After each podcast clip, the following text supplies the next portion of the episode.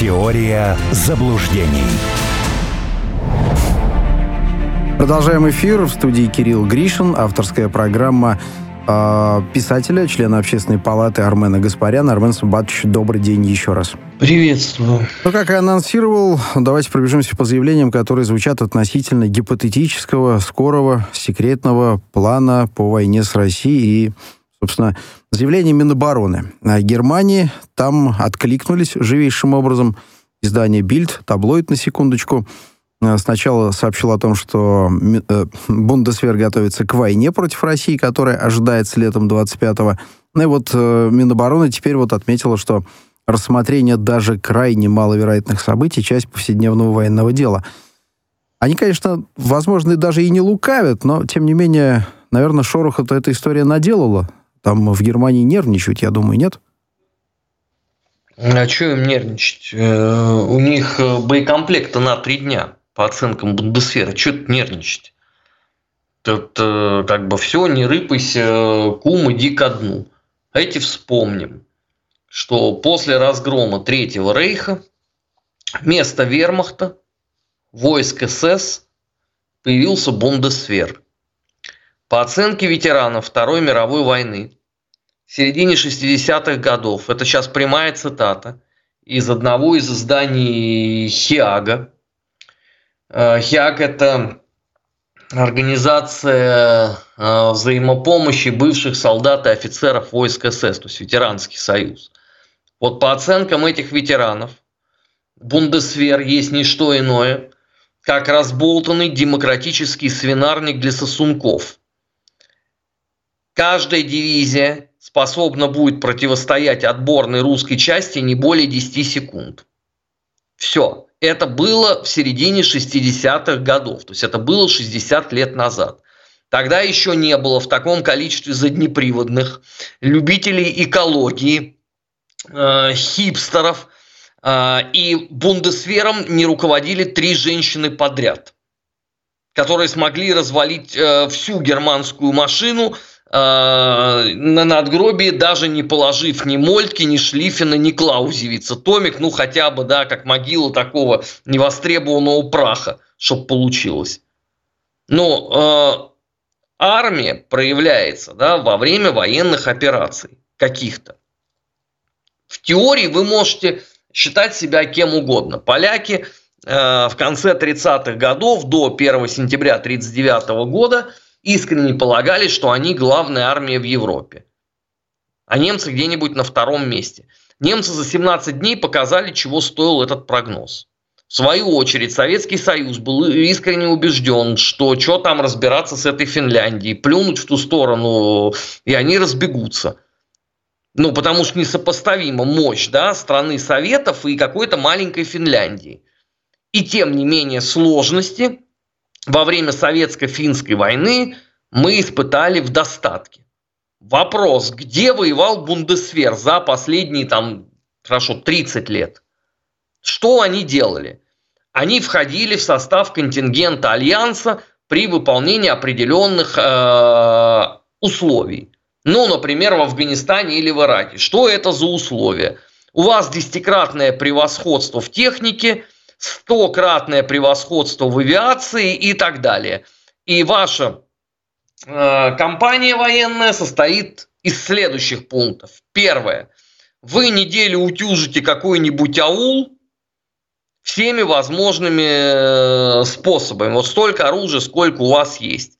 Потом вы, обладая численным преимуществом, опять же, многократным в живой силе, заходите и добиваете то, что там еще шевелится. Там таракан какой-нибудь пробежал, э, курица случайно выжила, вы ее сожрали в живом виде. Свадебный кортеж о 40 человеках. Ну и так далее. Вот этим занимался э, Бундесфер. На сегодняшний момент это признают все, даже пеньки в Альянсе, что Опытом ведения современной военной операции обладает только одна армия.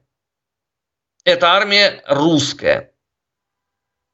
Израиль, который считался еще три месяца назад очень боеспособной армией, с фантастической разведкой и всем прочим, очень жидко уделался в секторе газа. Выяснилось, что все, вот, э, чем вы гордились, это в современных условиях неприменимо от слова совсем. Соответственно, для того, чтобы э, ситуацию исправить, вам надо проанализировать со всех сторон тот опыт, который есть, и на его основе уже, соответственно, действовать. Вопрос очень простой кто в Германии занимался вот этой всей работой. Никто. Потому что было искреннее убеждение в том, что русские уже проиграли. Великий контрнаступ сметет э, русскую армию, я уж не знаю там куда, в Черное море, в Атлантический океан, э, в Ньюфаундленд, пофигу. Ну, это как раз это... к вопросу, да, об экспертизе и компетентности. Вот та же, э, не к ночи помянутая Кая Калас, э, эстонский премьер, но откровенно говорит, что Россия через 3-5 лет может стать серьезной военной угрозой для НАТО. Ну что с нее взять, с убогой? Ну почему такая недооценка? Ну ей же надо что-то говорить, госпоже Калас. Ну, то есть она полтора года твердила, что русские разгромлены, осталось только войти, ну, я не знаю, через Химки, может, у них пунктик э, на этом месте, э, через Химки войти в Москву, э, и там уже будет стоять Кирилл Гришин с подносом, на подносе будет серебряный рюманок, хлеб, соль и ключ от города. А получается, что и в Химках не ждут, и Кирилл Гришин с подносом. С Сумбатычем в эфире. Да, то есть как-то вот э, некому. Но что-то же говорить надо. Поэтому занимается вторая линия обороны. Что если сейчас не предпринять решительные шаги, это же, слушайте, ну это же реально, это же бывший вот комсомол весь. Ну Кая Калас, она дочка Э, известного коммунистического функционера Эстонской Советской Социалистической Республики, который после э, э, волны демократизации быстренько слинял из ЦК КПЭ, Коммунистической партии Эстонии, заделался банкиром. Ну и Кая Калас, это вот типичная такая абсолютно мразь эпохи вот там всяких Ходорковских и, и прочих других людей – но она вот поэтому и произносит, нужны решительные меры, надо действовать решительно. Толк-то от этого. Но хорошо, это призыв к кому? Какая армия в Европе должна этим заниматься? Очень простой вопрос.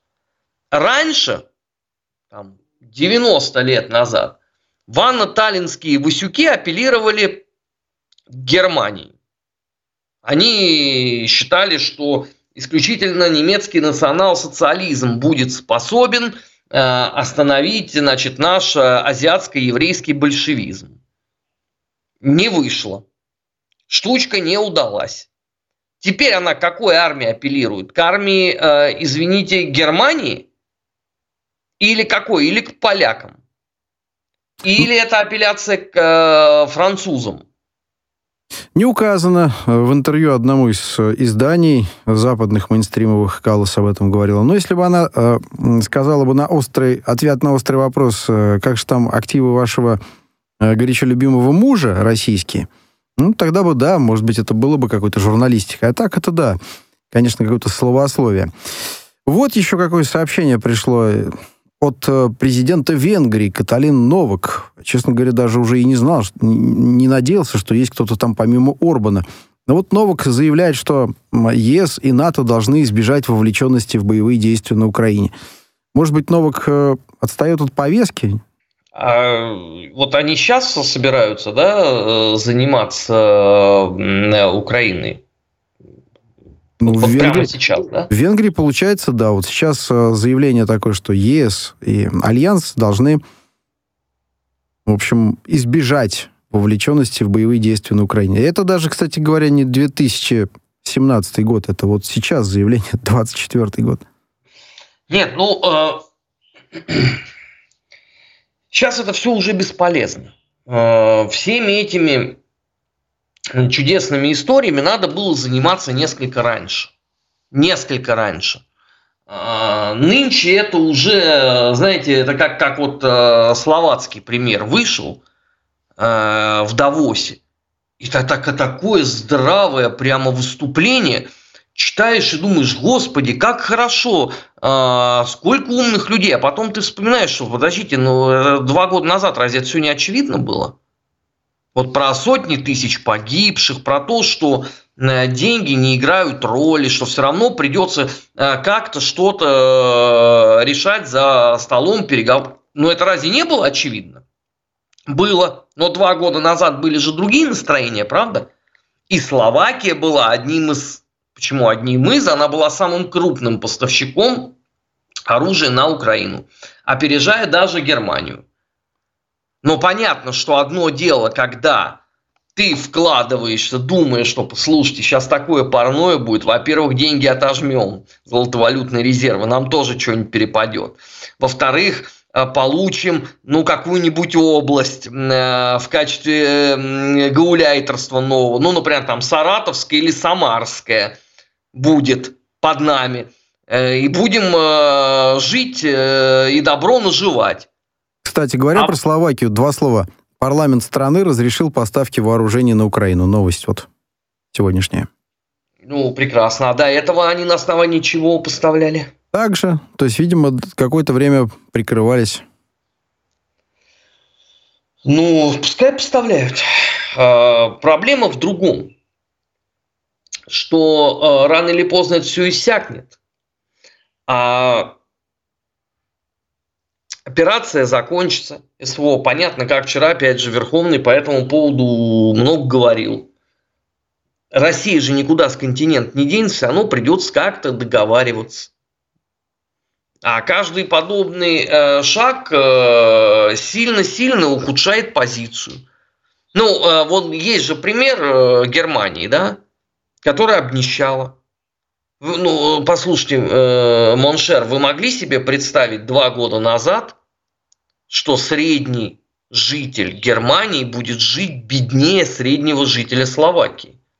Абсолютно нет. Ну, вы понимаете, что это даже не сюрреализм. Тут Сальвадор Дали отдыхает. Это, это какой-то абсолютно новый жанр. Совершенно новый. И больше того, и ситуация ведь не улучшается совсем, а она только ухудшается. Да, сейчас еще на плаву остался кое-какой жирок. Но если следовать вот такой линии поведения, как это делают э, европейские страны, э, жир скоро иссякнет. Ну, вот как вот в бодибилдинге, да, сливают Сушка. Э, да, там, воду, там, я не знаю, что они еще делают. Вот, остается как бы сухая Э, уже наработка. Вот к этому сейчас в результате придут. Понятно, что в очередной раз все свалит на... Это прямой эфир. Писатель, член Общественной палаты Российской Федерации Армен Гаспарян с нами на линии в своей авторской программе. А что касается других новостей, мы сейчас как раз будем обсуждать. Э, да, Армен Суматович. Да. Мы сейчас к Тайваню перейдем. Вы договорите вашу мысль, пожалуйста. Другой вопрос, что вот этот жир, да, его ты потом быстро не восполнишь. Это потерять все очень легко. Видите, немцы наконец-то стали сознавать, за счет чего делалось это пресловутое экономическое чудо. За счет дешевой энергетики. То, что нормальному человеку было бы понятно 25 февраля 2022 года, видите, этим на осмысление ушло два года. Ну, кто в этом виноват? Вопрос риторический. А в Европе уже придумали в Европарламенте план на случай возвращения Дональда Трампа в Белый дом и говорят, что нужно, значит, в Европе в оборонке более тесное сотрудничество. Но опять какое-то очень запоздалое заявление, мягко говоря, если э, люди из Европарламента действительно хотели бы налаживать какие-то связи. Может быть, э, я неверно трактую эти заявления? А что думаете вы? А с кем они хотят налаживать э, какие-то связи? С де- деиндустриализованной Германией. Видимо. Ну, прекрасно. И кто мешает? Опять мы? Ну, мы, конечно. Ну, пожалуйста, хотят, э, ради бога. Э, проблема в том, что э, все эти меры,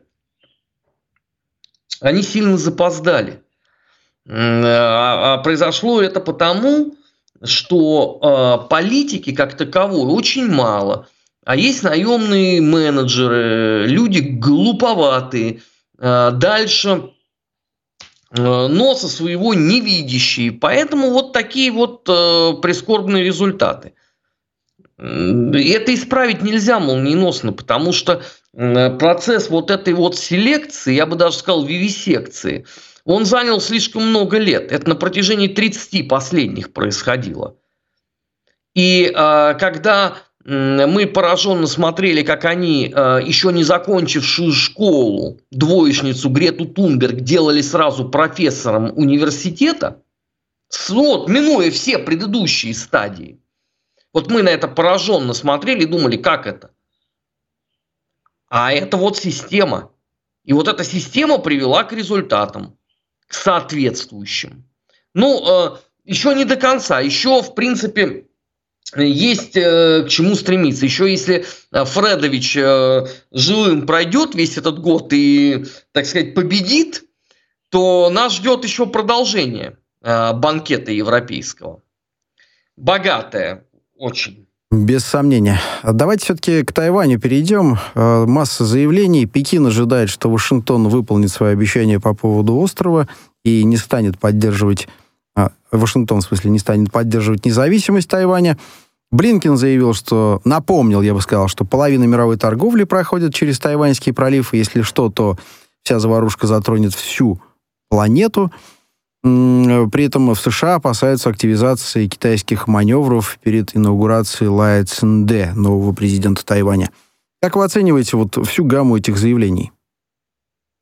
Ну, статус-кво сохранился, который был на Тайване, поэтому линия поведения, в общем, понятна. Американцы будут дальше накачивать э, Тайвань оружием, потому что Тайвань э, богатая, может себе позволить покупать, это ж не поберушка хуторская. А, вот, эти готовы платить. А, публично Соединенные Штаты будут говорить о том, что они при этом поддерживают целостность Китая. Китай будет дальше осуществлять шаги по интеграции дальнейшей э, Тайваня в состав единого и неделимого государства в данный момент вряд ли кто-то будет обострять. Слушайте, ну и, и, и без Тайваня, э, хоть отбавляй. Э, Израиль завяз на очень много. Они даже уже сами это признали. Что это уже не на месяцы даже, а может быть на годы. Вчера было заявление о том, что для того, чтобы разрушить все тоннели Хамаса, потребуются годы. А я напоминаю, что основная цель операции – уничтожение Хамаса. На конец прошлой недели они убили 57 боевиков. Всего в секторе Газа их было 40 тысяч. То есть за три месяца, несложно, да, прикинуть, КПД. Это еще мы про туннели не говорим. А нужны схемы, а, нужны проводники, нужно понимание и так далее. Есть э, Иран, который сегодня сделал совсем недвусмысленное заявление по поводу э, баллистических ракет. Есть фактор КНДР. Я не думаю, что в краткосрочной перспективе тайваньский кейс э, будут разыгрывать с утроенной энергией. Держать в уме, да. Подогревать периодически тоже да. Но вряд ли э, сразу сходу начнут э, раскачивать там э, Майдан и кричать, что я девочка, я хочу кружевные, кружевные трусики и, и кофе в Вене. Но по поводу Ирана, Армен Сватович, у нас э, несколько минут остается. Не могу не спросить вас, не узнать ваше мнение. Иран нанес ракетный удар по иракскому Курдистану. Пакистан отзывает посла из Тегерана. Тегеране считают, что так э, в своей манере ответили на действия Израиля в регионе. Ближний Восток и новое обострение, ну, наверное, мы не удивлены, да, в целом? Но, слушайте, этот же кейс э, тоже подогревали бесконечно долго. А самое главное, что а, вот опять же к вопросу о готовности серьезно что-то делать. Вот раньше, да, э, вслед за ударом э, американских ракет, а, то есть э, иракских, иранских ракет по Ираку, господи, у меня уже язык заплетается, затронувшие американские военные базы, Соединенные Штаты уже бы что-нибудь бомбили бы. Уже бы где-нибудь строили бы демократию. А в данном случае этого не произошло. Потому что все понимают прекрасно, что у Ирана тоже есть кое-что. И это кое-что может э, быть совсем не таким дружелюбным, э, как кажется. Поэтому Соединенные Штаты впервые хрен знает за сколько лет э, не флот послали, да, и не бомбардировку устроили, а заговорили о том, что в международных делах э, нужна сдержанность там и так далее, и так далее. Ну, из этого вопрос вытекает, может быть, нам тоже надо таким образом. Один раз шарахнуть так, чтобы настроение в определенных кабинетах резко упало. Без сомнения. Но вот аналитики э, некоторые ближ... по Ближнему Востоку говорят, что тот самый удар э, Ирана по Эрбилю, второй по величине город Ирака, для того и наносился, чтобы не было якобы крупной эскалации, такой превентивный удар. Ой, а, объясните, это действительно может быть так? Я что-то не понимаю. Слушайте, если захотят эскалацию, они ее сделают. В этом нету ни малейших сомнений. Если захотят. А, очевидно, что сейчас такой цели, видимо, перед собой они не ставят. Но это не означает, что такой цели может не появиться.